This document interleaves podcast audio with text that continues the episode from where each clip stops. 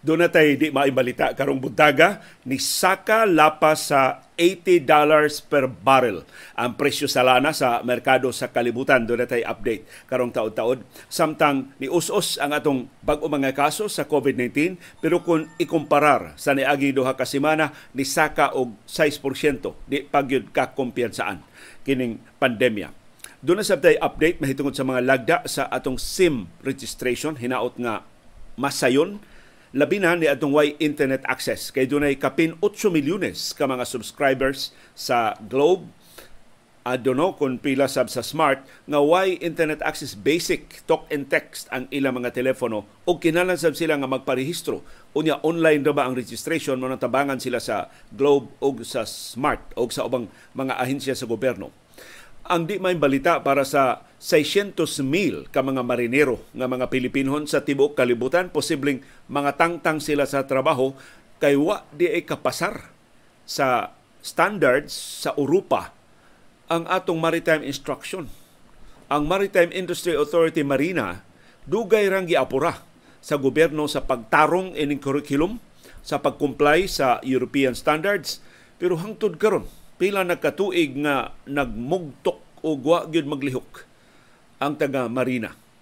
Peligro ang panginabuhi hinaot nga ma- dali ni pag-atiman ni Presidente Ferdinand Marcos Jr. ang atong mga marinero sa nagalilain nga bahin sa kalibutan. Og karong buntaga, doon na tayo update mahitungod sa mga coral reefs. Doon ay nakaplagan nga bag-ong teknolohiya ang mga siyentipiko unsaon nga maluwas ang mga coral reefs gikan sa hingpit nga pagkapuo tungod sa climate change. Gitawag ni og transplanting. Ibutang lang ang himsog nga mga coral reefs sa himatyon nga mga coral reefs mahimong mulambo pagbalik. Og doon natay detalye sa pagsugod na karong hapon sa semifinals sa PBA Commissioners Cup. Upat na lang ka teams ang nahibilin nga magsangka og schedule sa mga duwa sa National Basketball Association. Pagtuki sa labing mahinungdano mga balita ug kontrobersiya sa sugo, sa nasod ug sa kalibutan. Pagsuway pagtugkad sa ilang mga implikasyon sa atong tagsa-tagsa kakinabuhi ug panginabuhi. Baruganan kada alas 6 sa buntag mauna ni ang among Baruganan.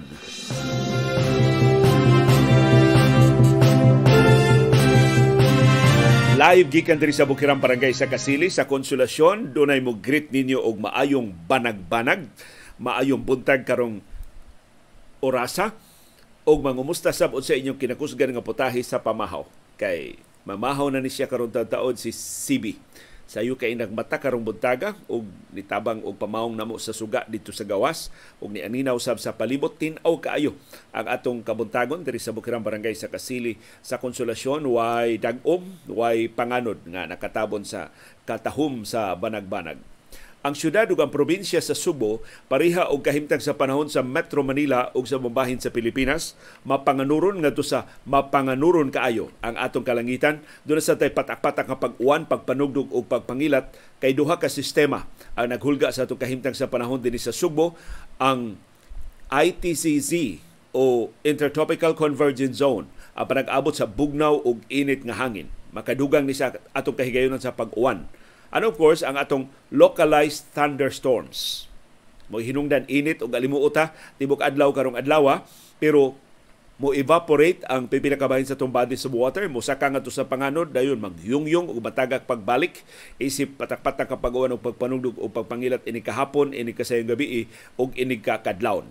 Ni pasidaan gihapon ang pag-asa nga posible dunay pagbaha o pagdahili sa yuta atol sa severe thunderstorms. So palihog So ginlimi sa inyong kahimtang sa panahon sa tag sa ka mga lugar aron atong masumpay ining latest nga weather update sa pag-asa. Ang di maayong balita mao ang pagsaka sa presyo sa lana sa merkado sa kalibutan sa ikaduhang sunod-sunod nga adlaw. So first two days of trading timan ininyo ni saka. Dako ra ba ang pagsaka? Dos dolyares ang saka sa niaging adlaw lunes gahapon ni kapinata og 80 dollars per barrel ang presyo sa lana sa world market. Ang rason ini mao ang paghinay na sa inflation rate pag-ubos sa inflation rate sa Estados Unidos. Sa buwan sa Nobyembre, dili na ingon na nakapaspas ang pagsulbong sa presyo sa nag-una nga mga palaliton. Tungod sa ana, nihuyang ang US dollar. Kay wa na may interest ang Federal Reserve pagpahamtang og pagpasaka sa interest rate. So ang dolyar mo nahimong casualty ni huyang ang US dollar samtang gipaabot nga mobaskog ang ekonomiya sa Estados Unidos. Kay dili naman ina nakataas ang inflation. Nakatampo sab ini ang shutdown sa Keystone Pipeline.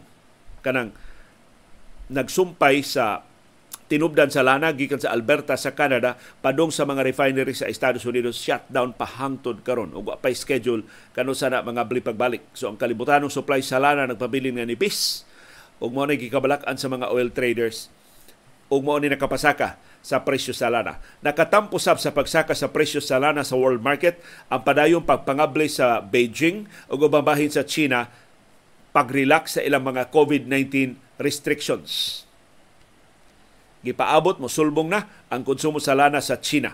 But of course, gikabalak-an sab karon dito sa China ni pasidaan ang mga epidemiologists o mga public health experts nga nangabli ra sab ang China nga way klaro nga pangandam ni sulbong sa pagbalik. Daghan na sa kaayo ang mga kaso sa COVID-19 dito sa China. Pero I think nakahukom na ang China nga mild man ang kasagaran sa mga kaso, pipila raman ang mga makritikal o ma-ICU o madara sa ilang public health system.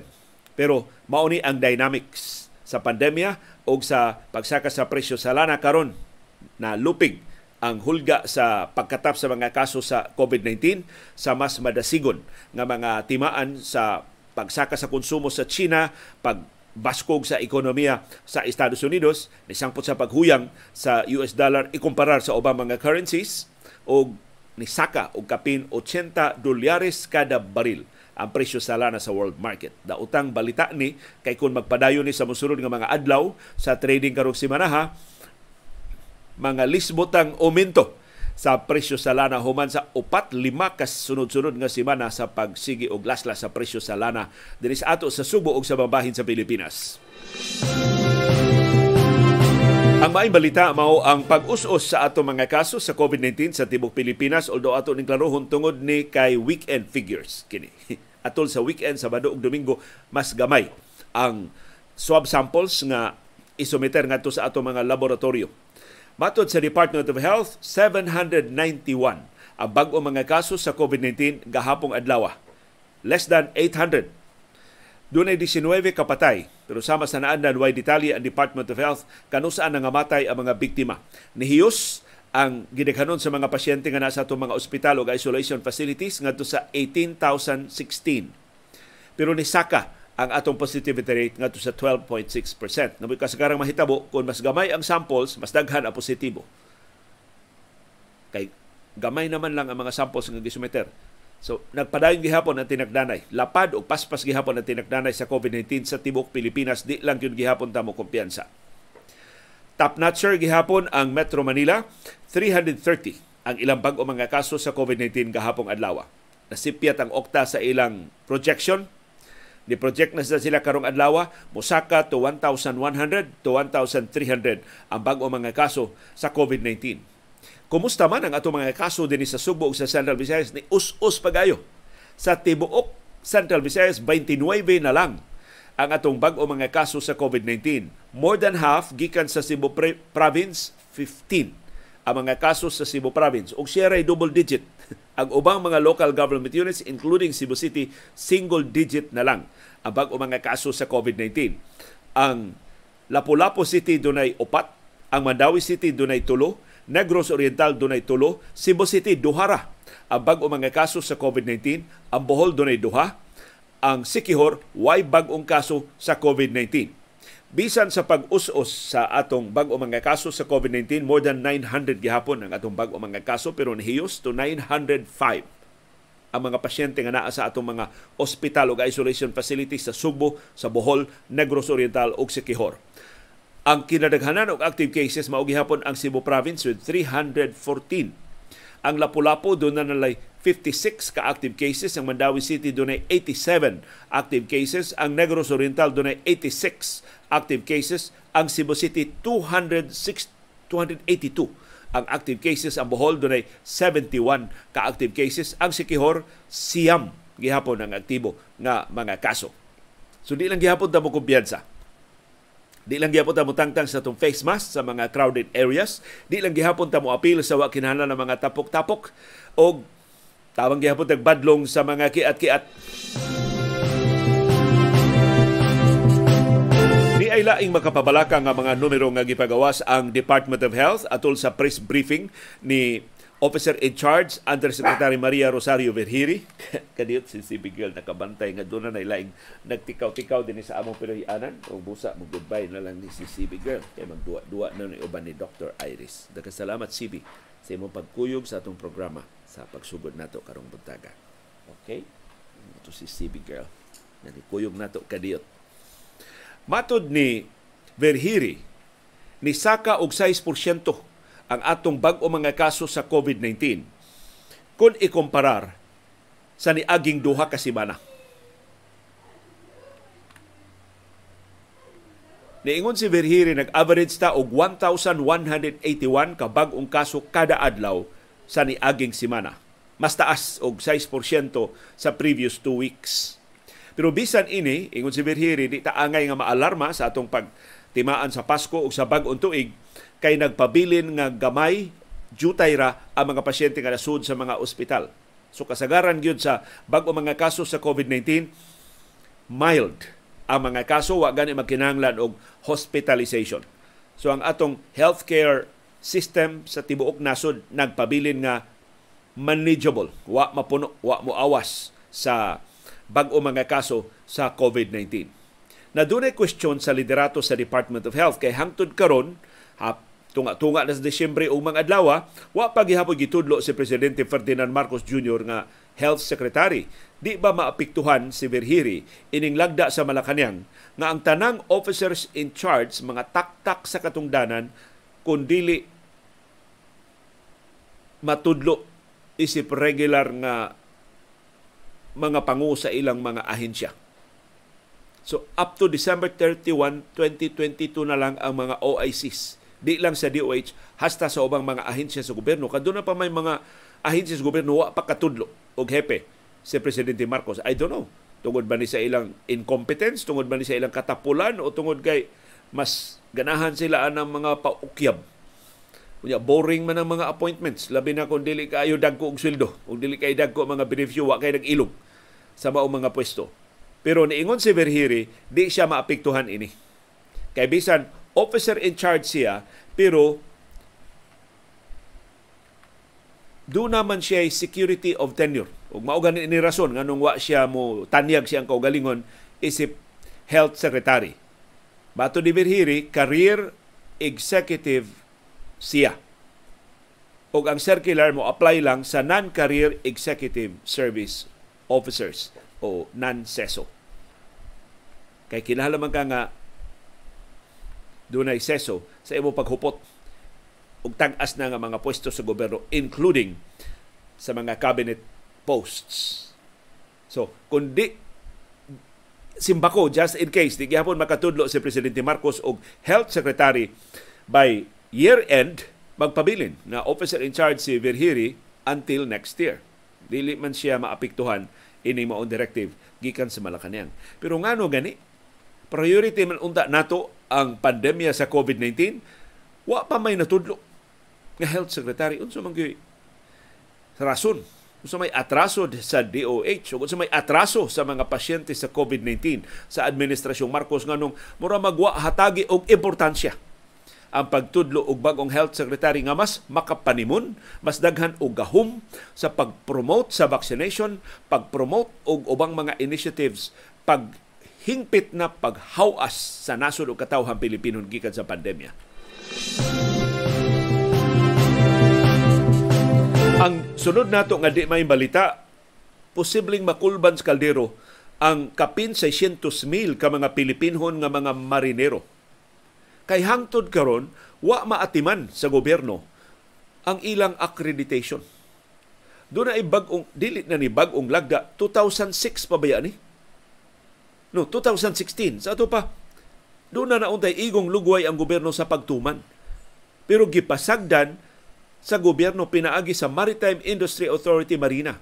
Sukad panis administrasyon ni kanhi Presidente Rodrigo Duterte giapura na ning Marina sa European Union i-update ng inyong curriculum sa inyong mga maritime schools kay di na mo compliant sa European standards.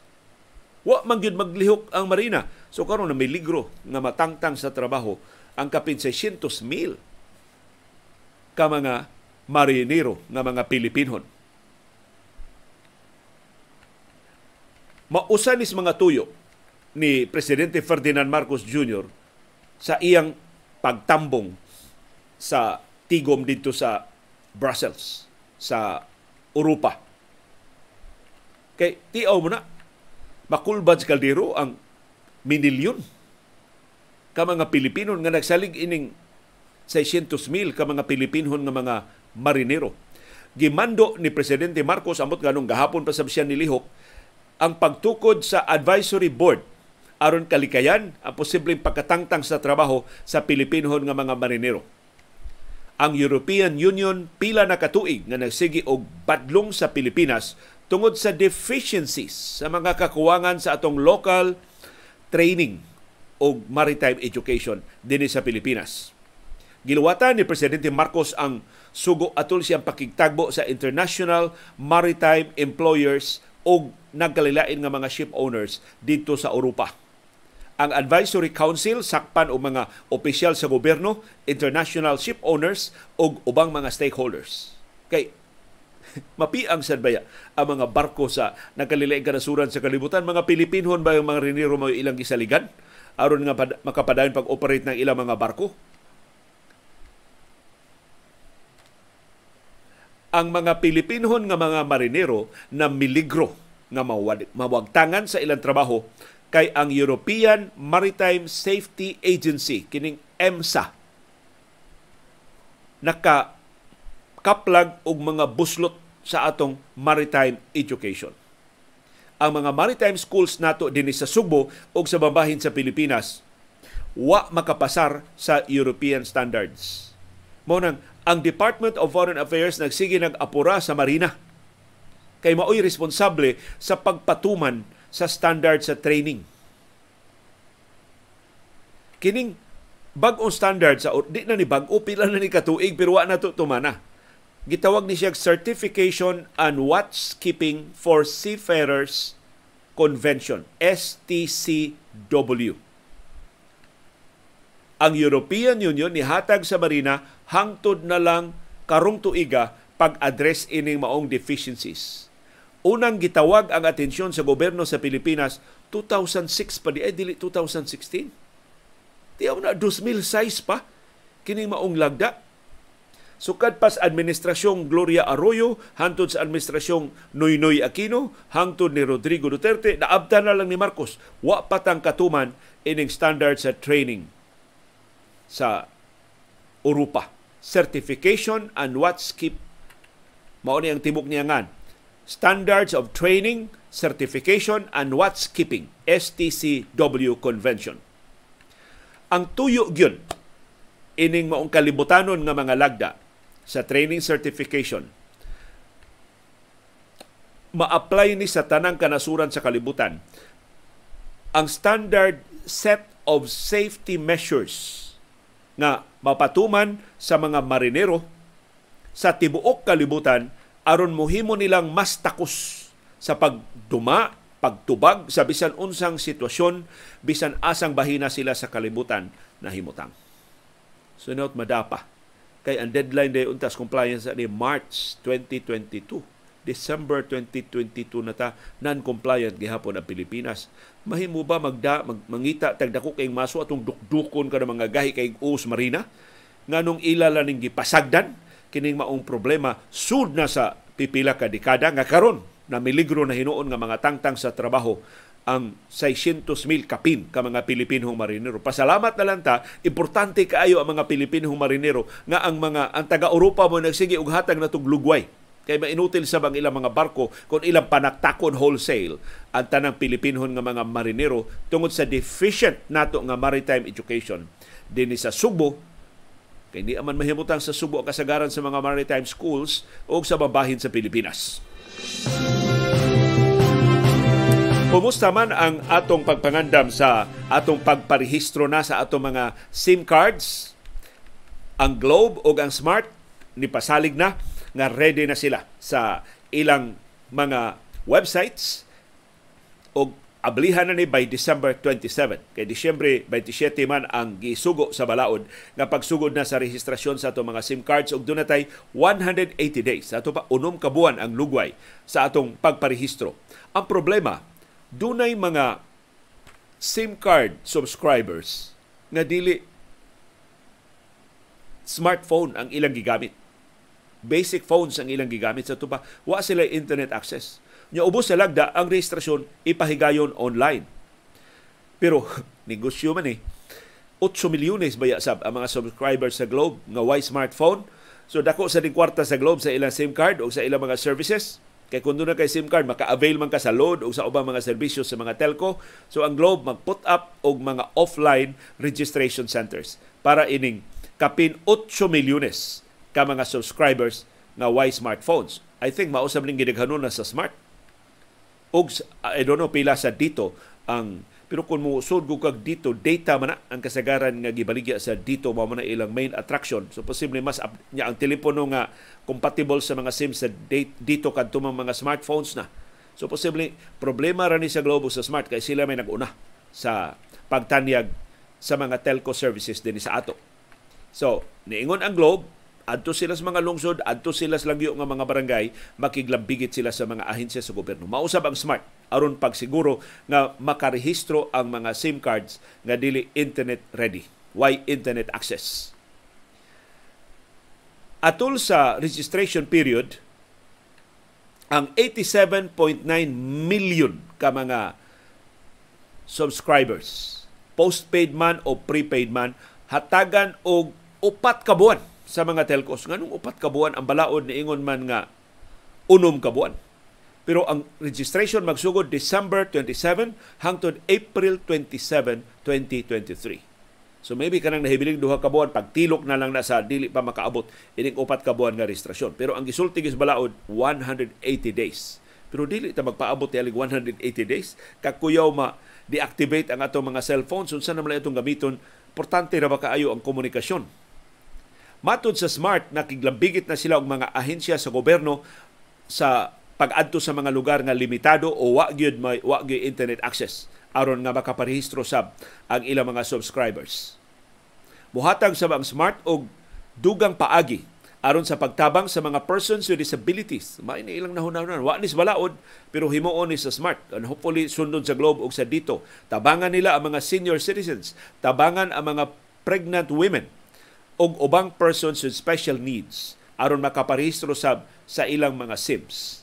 Ang tanang SIM cards kinahanglan nga irehistro. Og ang rehistrasyon sa multiple SIM cards gitugutan. Ay ay.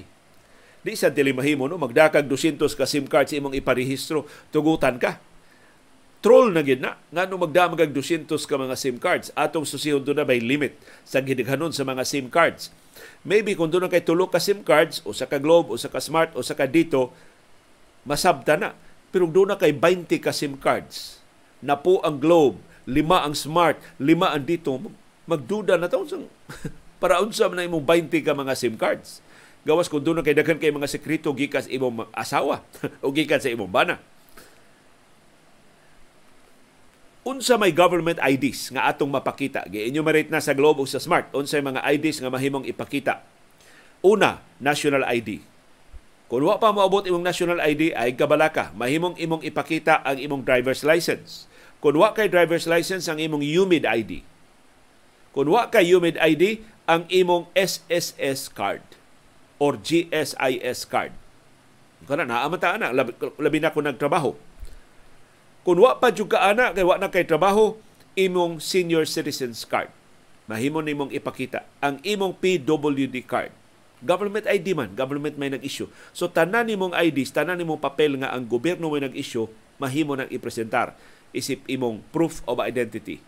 Or ang imong passport kung na, kung na kay pasaporte or police clearance or NBI clearance. Mahimo na Amot nga nuwa ma-appeal diri ang postal ID, but for sure appeal ti. Doon na pa ba postal ID? Mahal ba yan ang postal ID? Pero appeal ti ali kay government man ang nag-issue anang postal IDs. Pero kadtong wa gyud intay ID. Matod sa mga telcos, makiglabigit sila sa NTC, unsaon kay ang tuyo ra sa ID di man ang paglisod-lisod, kundi ang pagsiguro nga tinuod ang imong ngan, nga tinuod na nimo nga identity. Barangay clearance mahimo ba? Kung di ba naabusuha sa mga trolls, sila mga barangay clearance na hinuon sila aron nga marehistro ng gatusan nila ka mga SIM cards, makalusot gihapon ang ilang trolling bisan sa gipa higayo na nga SIM registration. Ipahigayo na, sugda na karong Disyembre 27 nga rehistrasyon sa atong mga SIM cards.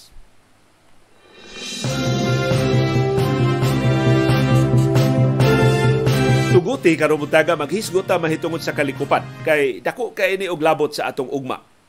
Dunay bag-ong pagtuon nga gilusad sa University of Southern California USC Dorns Saif. Nakaplagan sa mga scientists nga kining misteryo sa gikabalak ang pagkapuo na sa mga coral reefs mahimong ato nang natubag mahimong ila nang natubag nining ilang pagtuon malampuson kaayo ang transplants sa mga coral reefs. So sa ilang pagtuon, sud sa daghang katuigan, nakaplagan nila ang mga coral reefs nga nangalaya na, mga coral reefs nga hapit na mga matay, ma-rejuvenate, baskog pagbalik kung butangan og healthy. Sa ito pa, i-transplant dito ang healthy nga mga coral reefs. Nakaplagan sa pagtuon nga ang climate change gyud mo labing dakong responsable sa pag-decimate, pagkapuo na sa mga coral reefs sa tibuok kalibutan. Pero ang pag-transplant og healthy nga mga coral reefs ngadto sa himatyon nga mga coral reefs makasalbar nila.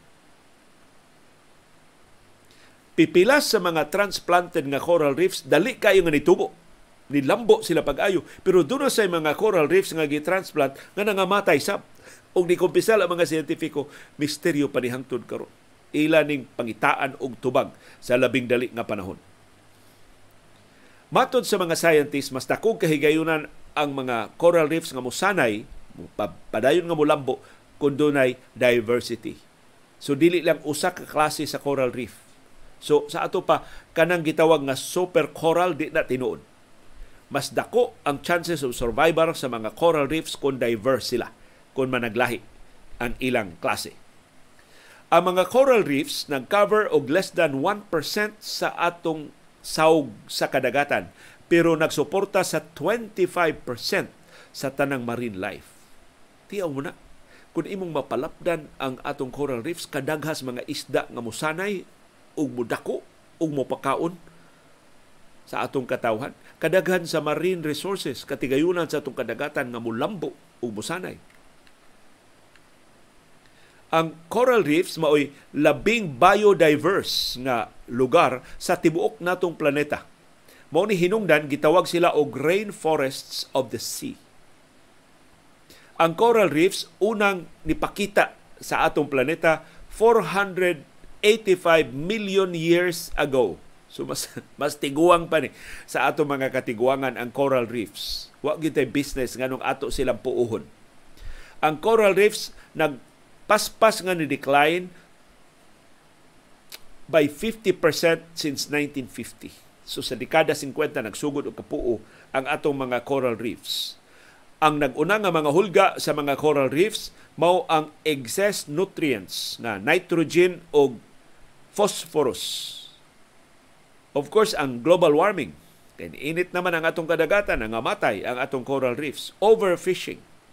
Labi na ang paggamit og dinamita o ang paggamit og cyanide, paghilo sa ato mga isda. Punto ka muro ami, ang coral reef ang napildi adto kay ilamang bukbukon ang coral reef aron alingugugan ang mga isda maabog pa dungan tuma. Malaming nila ilang madakpan. Ang paggamit og sunscreen oy bantay mo ha ng inyong mga ihaplas sa di pa mo mga ligog dagat aron dili mo ma mulagom makadaot na pangita mo og mga coral reef friendly, mga environment friendly nga mga sunscreens. And of course, ang atong basura sa yuta.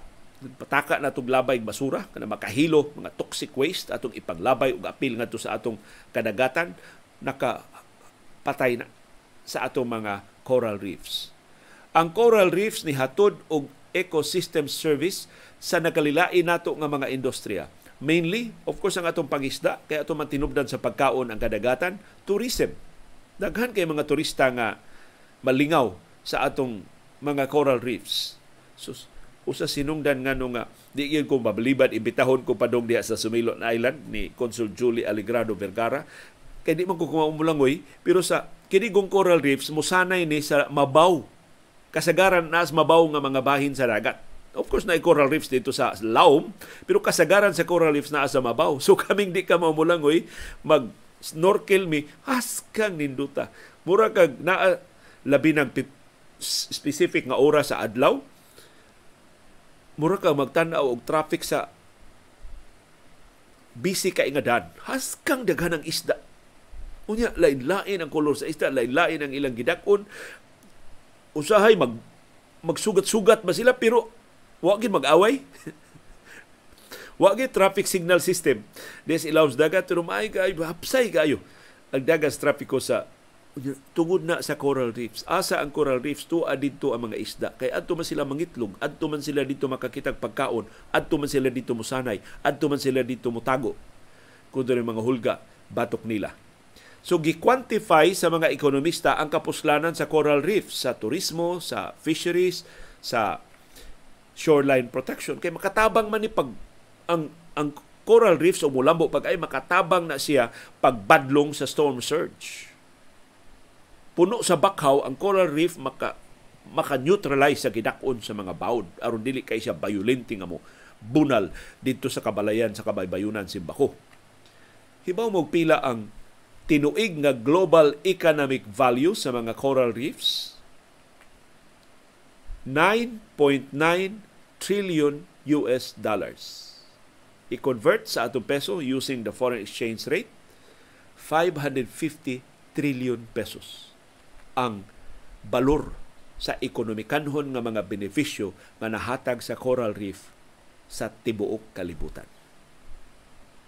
Mangita pa batag laing insentibo sa pagpalipod sa atong mga coral reefs?